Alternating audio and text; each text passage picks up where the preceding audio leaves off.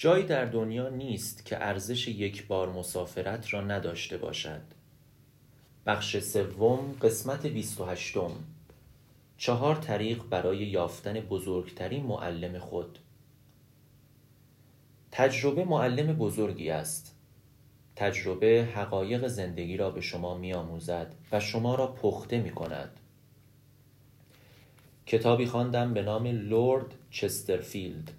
که سیاستمدار قرن هجدهم در انگلستان فیلیپ استانهوپ آن را نوشته است. این کتاب مجموعه نامه هایی است که لورد از شهر هیگ به پسرش نوشته است. لورد در آن زمان سفیر انگلستان در هلند بوده است. در یکی از این نامه ها او به پسرش گفته که اجتماع بزرگترین کتاب است.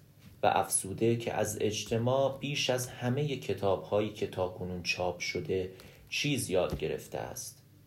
تجربه دقیق ترین و مؤثرترین راه آموختن درباره جامعه است. همه تجربه گرایان انگلیسی از فرانسیس بیکن گرفته تا جان لاک و دیوید هیوم معتقدند که دانش ما از تجربه نشأت می‌گیرد. به عبارت دیگر همه ما معصوم به دنیا میاییم و آنچه که بعد اتفاق میافتد همه در نتیجه تجربه ماست.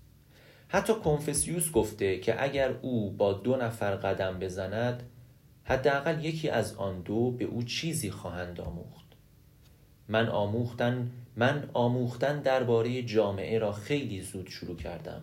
چون آن موقع که به عنوان پناهنده در تیگو زندگی می کردیم ناناور خانواده بودم در آن هنگام جزئیات روابط انسانی را یاد گرفتم همچنین خیلی چیزها درباره پول، کسب و تجارت، رقابت، پیروزی و بقیه حقایق زندگی را آموختم. تجربه آن سالهای اولیه اثر مهمی در بقیه زندگیم گذاشت. به جز اعمال نکوهیده اخلاقی هر چیز دیگری را باید تجربه کرد. سخت ورزش کنید. سخت درس بخوانید. هر تعدادی که امکان دارد دوست پیدا کنید و عاشق شوید سعی کنید بیل زدن یاد بگیرید رانندگی را بیاموزید و به کوهنوردی بروید اگر هر چیزی را یک بار تجربه کنید بهتر از آن است که هرگز آن را تجربه نکنید چون چیزی را باید تجربه کنید تا آن را بشناسید. با توجه به تجربه به شما چند نصیحت می کنم اول هر زمان فرصت کردید به مسافرت بروید. اگر بینش درستی داشته باشید مسافرت دنیاهای جدیدی را به روی شما می گشاید. فقط برای خوشگذرانی سفر نکنید. اگر از هر سفر چیزی نیاموزید فقط وقتتان را تلف کرده اید. حواستان جمع باشد و به همه چیز با دقت توجه کنید. دقت کنید که این مکان با مکانهای دیگر که قبلا در آنها بوده اید چه تفاوتی دارد و, و ویژگی های عجیب و غریب آن را به خاطر بسپارید. فقط یک نگاه گذرا کافی نیست. شما باید آنچه را که در ورای زواهر وجود دارد یاد بگیرید.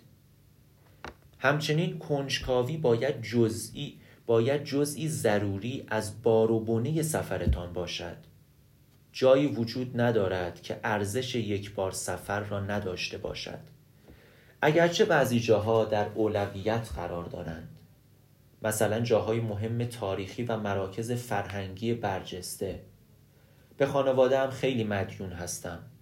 مخصوصا احساس بدی دارم چون از هنگامی که تقریبا دو سوم سال را در خارج از کشور در سفر شغلی هستم فرصت نکردم یک پدر معمولی برای بچه هایم باشم. برای آنکه کمی جبران کرده باشم اغلب در تعطیلات مدرسه آنها را به خارج از کشور میفرستم. البته دلایل آموزشی هم برای این مسافرت ها وجود دارند. چون دوست دارم فرزندانم با فرهنگ جهانی بزرگ شوند. آنها را تنها برای خوشگذرانی به مسافرت نمیفرستم. چون این گونه مسافرت ها را جز اطلاف وقت و پول چیز دیگری نمی‌دانم. اما مراقب هستم که به مراکز معمولی غرب مسافرت نکنند بلکه به محلهایی چون مصر، هندوستان و سرزمینهای مایان بروند. با این هدف که چیزهایی درباره تاریخ تمدن و حکمت متعالی انسانی بیاموزند. دوم آنکه پیشنهاد می کنم که با انواع آدمها دوست شوید.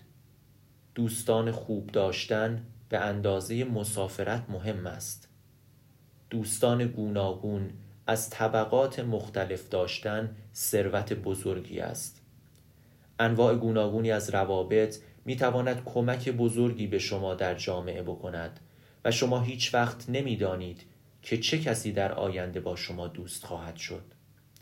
در این جریان یک چیز را به خاطر داشته باشید. عمق دوستی را فدای تعداد دوستان نکنید. یکصد نفر از اقوام هرگز جای یک دوست صمیمی و نزدیک را نمی‌گیرند.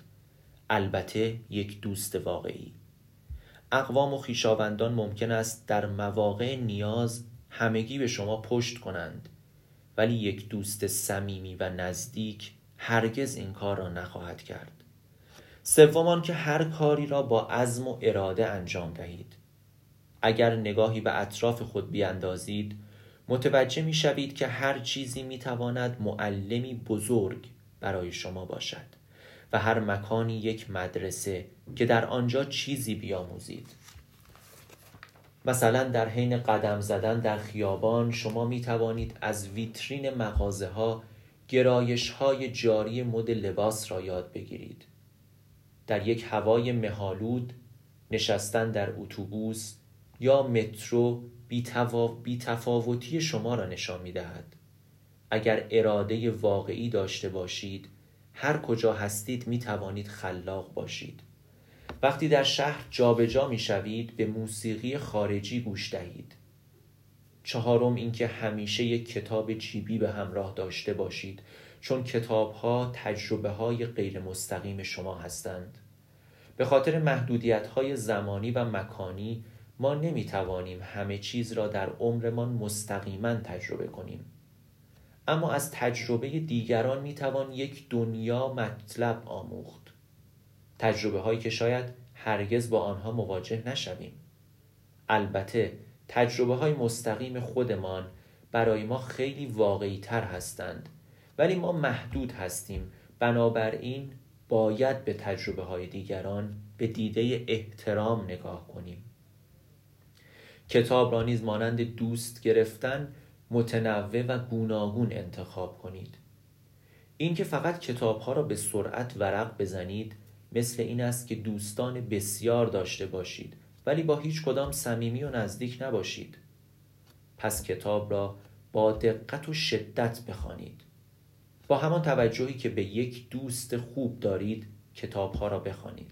سرسری ورق زدن یک کتاب سرسری ورق زدن یک کتاب صد صفحه‌ای بیفایده است. همیشه یک کتاب خوب برای وقت آزاد خود در اختیار داشته باشید.